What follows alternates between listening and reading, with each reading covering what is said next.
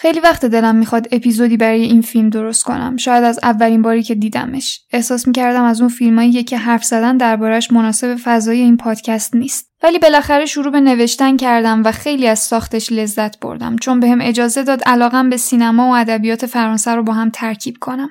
پس بیایید بریم سراغ فیلم هیروشیما عشق من. سلام من پرنیان روشن هستم و در هر قسمت از پادکست صندلی سراغ یه فیلم میرم و دربارش صحبت می‌کنم. هیروشیما عشق من فیلمی محصول سال 1959 به کارگردانی آلن رنه کارگردان فرانسوی. فیلمنامه نوشته مارگارت دوراس نویسنده فرانسویه. نویسنده هایی که شیوه روایت کلاسیک رمان رو قبول نداشتن. تو آثارشون قواعد سنتی و رایج رمان رو رعایت نمی‌کردن. توی رمان کلاسیک و سنتی قصه یا به سوم شخصه یا به اول شخص. روایت خطی میاد جلو ترتیب زمانی رعایت میشه زمان فعلها به گذشته است. تو رمان نو ولی همه چی به هم میریسه خیلی وقتا شخصیت ها هیچ اسمی ندارن. زمان به هم خورده. از حال به گذشته میپره ولی زمان فعلها به حال باقی میمونه. صدای ذهن شخصیت ها رو جوری میشنویم که انگار کاراکتر جداگانه ای از خود اون فرده. جمله ها کوتاه و بریده بریده است. حالت ها و رفتار انسان ها خیلی وقتا جوری نیست که ما تو دنیای واقعی می‌بینیم. ما عادت داریم رمان یا به اول شخص باشه یا سوم شخص. میشل بوتور یه کتاب داره که به دوم شخص نوشته شده به اسم دگرگونی ها. این جنبش متأثر از زمانه خودش، از قرن بیستمی که پر از جنگ بوده. دو جنگ جهانی چهره بینهایت سیاهی از انسان نشون میده. کشته ها تبدیل به عدد میشن، دیگه هویتی ندارن. چند میلیون تو آشویتس کشته شدن، چند میلیون تو فرانسه و به همین ترتیب تو همه دنیا. مرده شماره 56 میلیون. نه چیزی از اسمش می‌دونیم نه از آرزوهاش نه از چهرش. همه بین این سیاهی ها فراموش شدن. پس نکنه ما هم یه عددی باشیم بین میلیاردها عدد دیگه بین میلیاردها زن و مرد دیگه. رهگذری از این دنیای شلوغ و پرماجرا پس شاید لازم نباشه کاراکتر قصه اسمی داشته باشه از قرن بیست بود که بررسی ذهن انسان اهمیت پیدا کرد روانکاوی کارش رو جدی کرد و رو ادبیات هم اثر قابل توجهی گذاشت پس دیگه ماجراهای داستانا فقط تو دنیای بیرون اتفاق نمیافته. جهان درون هم به رسمیت شناخته شده و تو این جنبش ادبی هم دنیای درون شخصیت ها واکاوی میشه. تو دنیای ما نظمی نیست. هر روز یه جا جنگ و خرابی و نابودیه. پس دلیلی نداره توی قصه نظمی وجود داشته باشه. دلیل نداره همه اتفاق و معنادار باشن و همه چی راحت فهمیده بشه. گفتگوها سخت بیان میشن نه به شکل ساده ای که ما تو زندگی روزمره استفاده می‌کنیم. رمان نو هم از سینما اثر گرفته و هم روش اثر گذاشته. مثلا مارگارت دوراس و آلن روبگریه هر دو علاوه بر نوشتن فیلمنامه خودشون فیلم هم میساختن. روایت تو این آثار ادبی به شکل سینمایی بیان شده. جوریه که انگار تصویر مثل یه فیلم از جلوی چشمت میگذره. تقریبا همزمان با این جنبش ادبی سینمای موج فرانسه آغاز شد. آلن رنه کارگردان فیلم هیروشیما عشق من اول مستند ساز بود. برای مستند مهم و سوزناکی که درباره آشویت ساخته بود به اسم شب و مه جایزه گرفته بود. این فیلم هم که اولین فیلم داستانی رنه هستش اول قرار بود مستند باشه. مستندی درباره فاجعه هیروشیما و وضعیتش دوازده سال بعد بوم. برای همین ما توی رو به اول در واقع داریم یه سری تصاویر مستند می‌بینیم و همزمان گفتگوی شخصیت ها رو میشنویم. ولی کارگردان احساس کرد با مستند و تصویر نمی‌تونه میزان غیر انسانی بودن این حادثه فاجعه بار رو توصیف کنه. پس تصمیم می‌گیره یه فیلم داستانی بسازه. سراغ مارگارت دوراس میره که ازش نمایش باغ گذر رو دیده بود. نمایشی درباره گفتگوی یه زن و مرد در پارک. این نویسنده در هندوچین مستعمره فرانسه در بخشی که الان متعلق به ویتنام بزرگ شده. در نوجوانی ماجرای عاشقانه ای با مردی اهل اونجا تجربه کرد که رو کاراش اثر زیادی گذاشت. دوراست این داستان عاشقانه بین یه زن فرانسوی و مرد ژاپنی رو می نویسه. سبک اون شاعران است. جمله ها پر از احساسن و آهنگ خاصی تو خودشون دارن. آلن رنه می‌خواست برای نقش شخصیت زن از یه بازیگر ناشناخته استفاده کنه. همین کار رو هم انجام داد و امانوئل ریوا رو که تا قبل این فیلم فقط تاچ بازی می‌کرد وارد سینما کرد. برای بازیگر مرد هم از ایجی اوکادا بازیگر فیلم زن در ریگ روان که تو قسمت 15 ازش گفتم استفاده می‌کنه. این بازیگر فرانسوی بلد نیست و فقط دیالوگا رو حفظ کرده. بعد این مقدمه طولانی قبل از اینکه صحبت درباره این فیلم رو شروع کنم ازتون می‌خوام به کانال یوتیوب پادکست صندلی هم سر بزنید. اونجا درباره فیلم های امسالی که به تازگی منتشر شدن صحبت می‌کنم. مثل فیلم باربی یا فیلم تازه و سندرسون که اقتباسی از کارهای رول دال هستش. پیشنهاد می‌کنم محتوای کانال یوتیوب صندلی رو از دست ندید.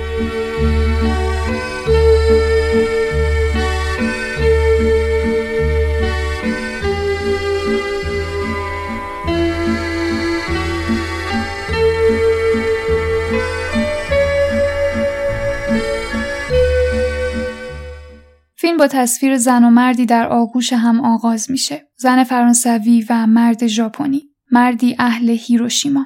اونو درباره این شهر حرف می‌زنن. همینطور که بدنهاشون به هم چسبیده تصاویری از این شهر رو می‌بینیم. از بیمارستانش، از موزه، موزه درباره حادثه، موزه‌ای که توش پر اشیاییه که تحت تاثیر حادثه آسیب دیدن. فلز مچاله شده، گوشت انسان، مو، عکسهایی از پوستهاشون، فیلمهایی از لحظه حادثه، از وضعیت مردم بعدش. مرد بارها تکرار می‌کنه تو هیچی در هیروشیما ندیدی و زن میگه که همه چیز رو دیده. میگه بارها براش اشک ریخته. اخبار تک تک روزها رو دنبال کرده. هیچ وقت اونو فراموش نمی‌کنه. زن حرف می‌زنه و دوربین به ما تصاویر وحشتناک و ناراحت کننده ای رو از بازماندگان این حادثه نشون میده. از سوختگی پوست، عقیم شدن، کودکان ناقص، نابودی غذا. مردم علیه این وضع بلند میشن، اعتراض می‌کنن. زن میگه منم مثل تو بلدم فراموش کنم. منم مملو از خاطراتم. منم مثل تو با تمام توانم میجنگم تا فراموش نکنم. ولی منم مثل تو فراموش کردم. من می‌دونم دوباره شروع میشه. دیویست هزار کشته و هشتاد هزار زخمی در نه ثانیه. کلی شهر از زمین کنده شد و به آسمون رفت. ولی بازم از زمین گیاه در اومد. رودخونه بازم پر و خالی میشه. با تو آشنا میشم. تو رو به یاد میارم. تو منو می‌کشی. تو برام خوبی. این شهر رو برای عشق ساختن. تن تو رو برای من ساختن. تو منو می‌کشی. تو برام خوبی. منو تا سرحد زشتی از ریخت بنداز. تو این شهر و این ساعت از شب در حین تمام این حرفها ما شهر رو می‌بینیم. بعد از یه سکوتی از شهر به اتاق زن و مرد برمیگردیم. مرد اهل هیروشیماست اما لحظه حادثه اینجا نبوده چون به جنگ اعزام شده بود. زن هم برای بازی توی فیلم اینجاست. قبلش پاریس و قبل اون تو شهر نوور بود. صبح بعد هنوز کنار همن. بلند میشن و دوباره صحبت می‌کنن. مرد می‌پرسه تو فرانسه هیروشیما برای چه معنایی داشت؟ و زن میگه پایان جنگ حیرت از اینکه اونا جرأت انجام دادن این کارو داشتن و توش موفق شدن بعد شروع یه ترس ناشناخته بعد بیتفاوتی و ترس از بیتفاوتی. موسیقی شروع میشه. مرد میگه همه دنیا شادی کرد و تو هم باهاشون شادی کردی. یه روز زیبای تابستونی. چرا؟ چون افتادن بمب تو هیروشیما معنای پایان جنگ رو به خودش گرفت. اون زمان زن 20 و مرد 22 ساله بود. حالا مرد معماره و کمی هم تو سیاست دست داره. زن قرار روز بعد برگرده فرانسه اما مرد هنوز دلش می‌خواد بیشتر باهاش آشنا شه. از نوور ازش می‌پرسه و زن میگه دیگه هرگز به اونجا بر نمیگرده. اونجا جوونتر از همیشه بود و زمانی حتی دیوانه بود. تنها شهر دنیاست که گاهی خوابشو می‌بینه و جاییه که کمتر از همه جا بهش فکر می‌کنه. اونجا دچار جنونی میشه که از نفرت بود و فکر می‌کرد تا آخر باهاش میمونه اما از بین رفت. درست بعد از جنگ از بین رفت.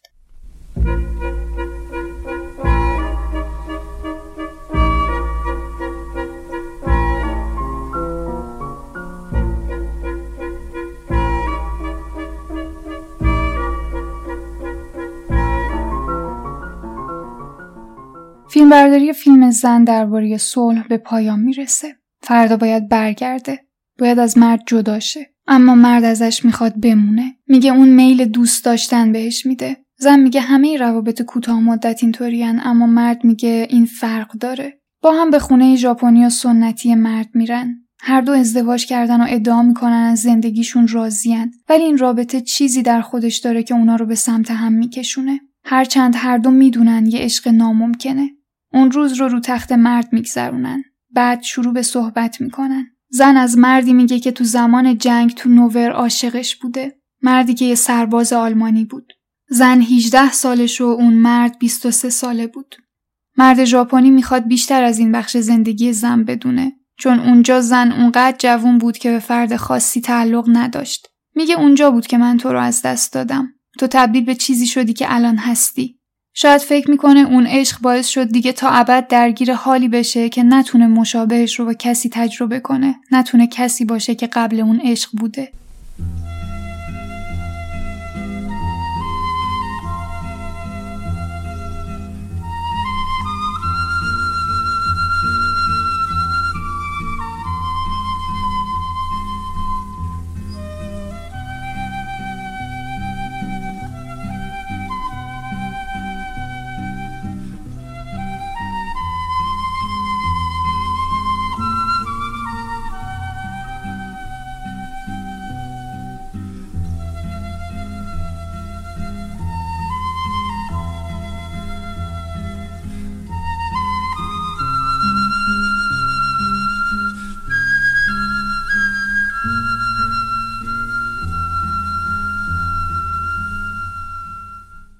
16 ساعت تا پرواز مونده. شب شده و با هم توی رستوران نشستن. زن از شهر نوور صحبت می‌کنه. شهری در نزدیکی رود لوار. شهری که محل تولد زنه. از زیرزمینی میگه که حتی تو تابستون هم سرده. مرد میگه وقتی تو زیرزمین بودی من مردم. جسد سرباز مرده رو می‌بینیم. زیرزمین کوچیک رو می‌بینیم. صدای سرود ملی فرانسه میاد. زن در نوور سنگ های دیوار زیرزمین رو چنگ می‌زنه. اونقدر که خون میاد از دستاش. موهای بلندش کوتاه کوتاه شده. مردم نمی‌دونن اون تو زیرزمینه تظاهر می‌کنن که مرده. پدرش اینطور ترجیح میده چون مایه ننگشه. اول ساکت و آروم زیر لب اسمش رو صدا می‌زنه. اسم سرباز آلمانی رو. اما یه روز دیگه تحملش تموم میشه. جیغ می‌زنه. اسم اونو جیغ می‌زنه. برای همین تو زیرزمین زندانی میشه. تنها چیزی که یادشه اون اسمه. قول میده دیگه جیغ نزنه پس به اتاقش برمیگرده. میترسه از اینکه دیگه اونو نبینه. 20 سالش شده. مادرش میاد و میگه 20 سالش شده. مادر گریه می‌کنه زن توف می‌کنه تو صورت مادرش. بعد دیگه هیچ یادش نمیاد. مدتی میگذره. هنوز موهاش بلند نشده. به مرد فکر می‌کنه. اما حرفی ازش نمی‌زنه. از عشق دیوانه شده. چیزی حس نمی‌کنه. موهاشو کوتاه می‌کنن طوری که انگار وظیفهشونه. مرد آلمانی مرده. درگیر این رنجه. وقتی برای شرمگین بودن نداره. جز صدای قیچی هیچی نمیشنوه. این صدا تسکینش میده. مثل ناخون کشیدن رو دیواره. شب شده و عشق مرده زن دشمن فرانسه است. به خاطر این رسوایی داروخونه پدرش بسته میشه. اونو تو شهر میگردونن. ولی یه روز بالاخره از این وضع بیرون میاد. دوباره می‌بینه. دوباره یادش میاد. زندگی مرگ مرگ مرد ادامه زندگی ادامه مرگ مرد. زمستون تموم شده. کمتر و کمتر اونو به یاد میاره. داره فراموش می‌کنه و ناراحت از فراموشی این عشق. قرار بود ظهر با هم از ساحل لوار برن اما وقتی می‌رسه می‌بینه اون تیر خورده و روی زمین افتاده. کنار جسدش میمونه تا شب. روز بعد جسد اونو می‌برن. اون شب نوور آزاد شد. زمینگه بدنش زیر بدن من آروم آروم سرد شد. خیلی طول کشید تا بمیره. روش دراز کشیدم. لحظه مرگش رو فراموش کردم. چون اون لحظه و حتی بعدش تفاوتی بین بدن مرده اون و بدن خودم نمی‌دیدم. فقط شباهت بود. اون عشق اولم بود. مرد ژاپنی سیلی به صورت زن می‌زنه. دوباره صداهای اطراف میاد. دوباره به دنیای واقعی برمیگرده. نمی‌دونم چقدر ممکن بود قصه رو به این شکل غیر خطی که من روایت کردم همراه با قاطی شدن زمان گذشته و حال و شخصیت مرد آلمانی و ژاپنی تصور کنید. پس دوباره ساده تر بیانش می‌کنم. زن کنار مرد ژاپنی در حال یادآوری خاطره آخرین روزهایی که ساکن شهر نوور بوده و این خاطره رو مثل گذشته به یاد نمیاره. انگار همین لحظه ماجرا در حال وقوعه. عاشق سرباز جوان آلمانی میشه اما بعد از آزادی شهر نوور اونو می‌کشن. زن جسدش رو کنار رودخونه پیدا می‌کنه. در آغوشش می‌گیره و اونقدر اونجا میمونه که همه متوجه میشن این دوتا با هم رابطه داشتن. بعد جنگ زنهایی که با مردهای آلمانی رابطه داشتن خائن به حساب میان و مردم خشمشون رو به سر اونا خالی می‌کنن. همچین صحنه رو تو فیلم مالنا هم داریم. و خب بعد اینکه مردم موهاشو تراشیدن زدنش آشغال بهش پرت کردن توف انداختن رو صورتش و خیلی کارهای دیگه پدر مادرشون رو تو خونه زندانی می‌کنن. اون دیوانه میشه فریاد می‌زنه اسم مرد و صدا می‌زنه. پس تو زیر زمین زندانیش می‌کنن. دیوار رو چنگ می‌زنه و به خودش آسیب می‌زنه. حالتهای مازوخیستی توش ایجاد میشه. ادعا می‌کنه داره فراموش می‌کنه. ادعا می‌کنه اصلا فراموش کرده. اما کاملا همه چی یادشه. صورت اون عشق در قالب مرد ژاپنی زنده میشه و تصویر دو مرد با هم یکی میشه. زن با هر بار مرور این خاطره دوباره تکرارش می‌کنه. با مرگ مرد آلمانی زن هم در اون لحظه میمیره. هر بار لحظه مرگ رو از نو زندگی می‌کنه چون هنوز نتونسته بپذیره که اون بخشی از گذشته است و فقط به عنوان یه خاطره به یادش بیاره. پس در همون لحظات اول فیلم می‌بینیم وقتی مرد ژاپنی رو خوابیده رو تخت می‌بینه تصویر جسد مرد آلمانی جلوش زنده میشه. خب برگردیم به اینجای قصه که توی رستوران داره با مرد ژاپنی صحبت می‌کنه. میگه یه روز دیگه احساس نفرت نمی‌کرد دیگه جیغ نمی‌زد. اجازه دادن بیاد بیرون از خونه. به ساحل لوار رفت. یه روز مادرش بهش گفت شبانه باید اینجا رو ترک کنه و بره پاریس. توی شب گرم تابستون. وقتی به پاریس می‌رسه اسم هیروشیما تو همه روزنامه هاست. زن میگه شوهرش هم از این ماجرا خبر نداره و مرد ژاپنی تنها کسیه که می‌دونه. پس محکم بغلش می‌کنه. خوشحال از این.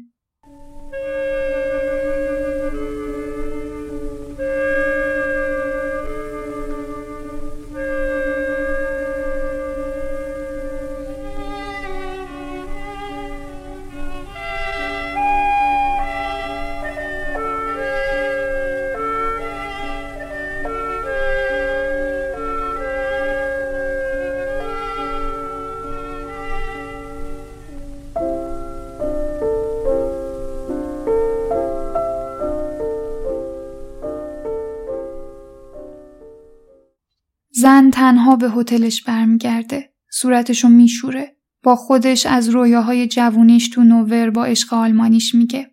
هنوز کامل نمرده بودی. امشب داستانمونو گفتم. امشب با اون غریبه بهت خیانت کردم. چهارده سال بعد از این عشق. ببین چطور فراموشت می‌کنم. چطور فراموشت کردم. زن برمیگرده جلوی در خونه مرد. میگه که می‌خواد تو هیروشیما با اون بمونه. نمی‌تونه ترکش کنه.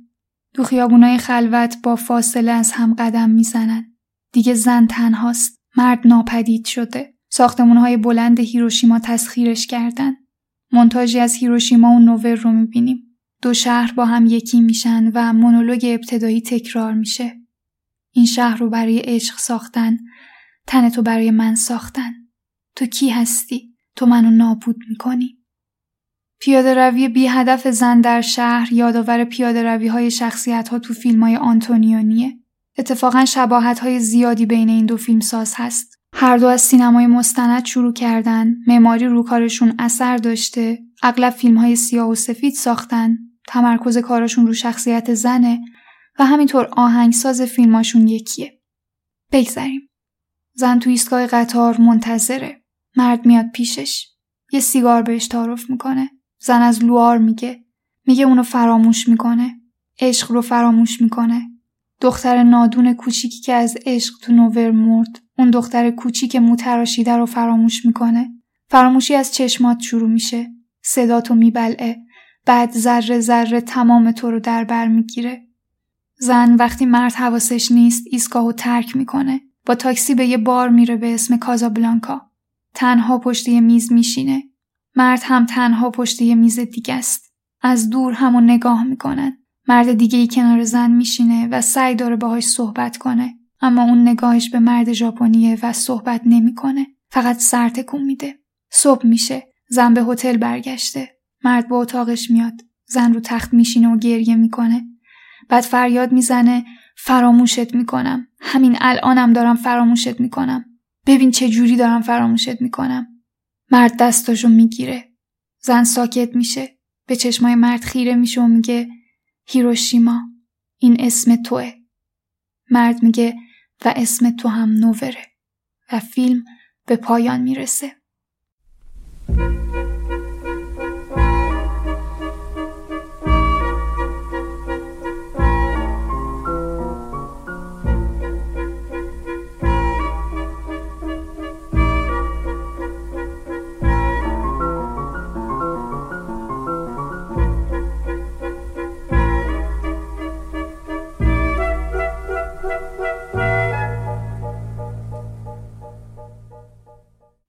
فیلم بارها به ناممکنی روایت این فاجعه و درک هیروشیما تاکید می‌کنه.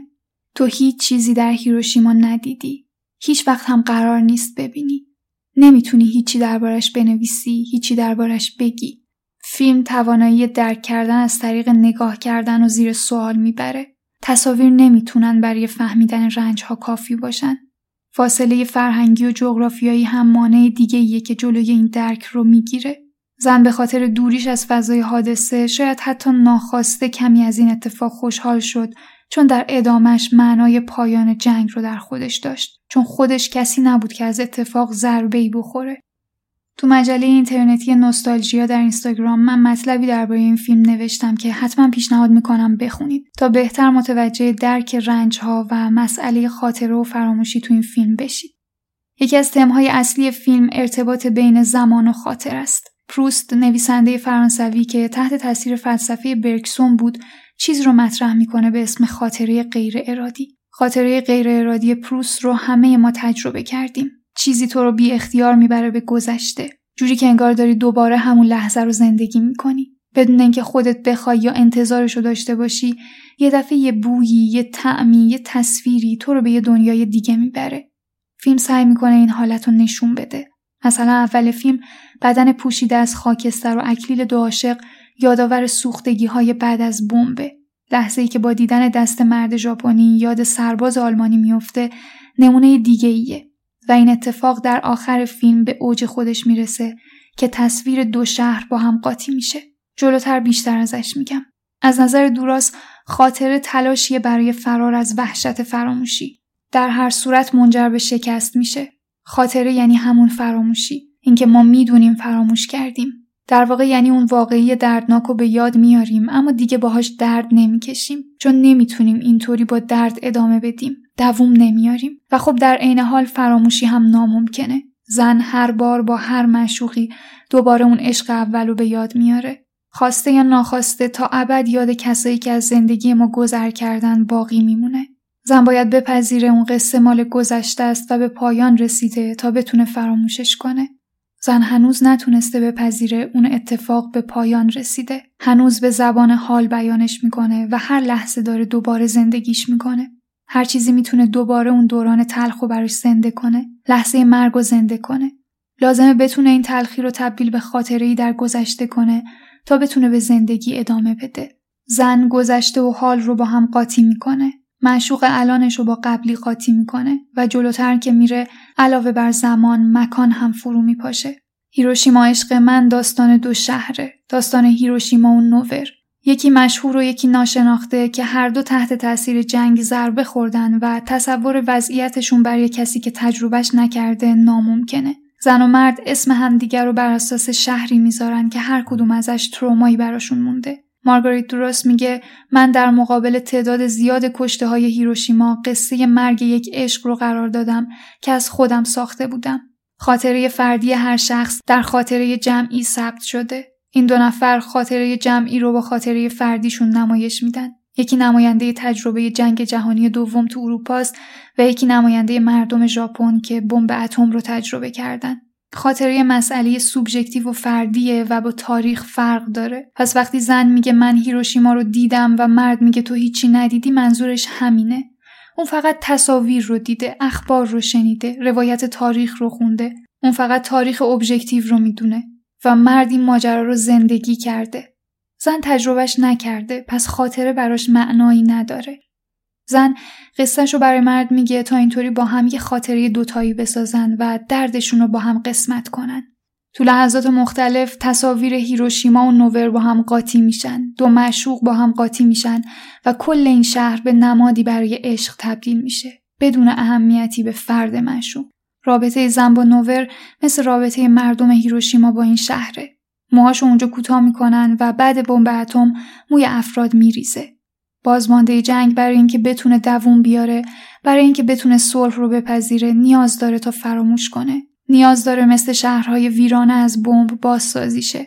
اما نبرد بیپایانی بین خاطره و فراموشی در جریانه و به نظر نمیاد هیچ کدوم بتونن پیروز شن.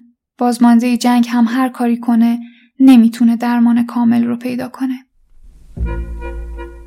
باز هم ازتون می‌خوام برین سراغ مطلبی که توی مجله نوستالژیا نوشتم و بیشتر درباره این فیلم بخونید. لینکش رو تو توضیحات می‌ذارم. به کانال یوتیوب هم حتما سر بزنید. این 23 ومین قسمت از پادکست صندلی بود که در آبان 1402 منتشر شد. صندلی رو می‌تونید از طریق اپهای پادگیر و یا کانال تلگرام پادکست دنبال کنید. ممنونم که تا اینجا همراه من بودید.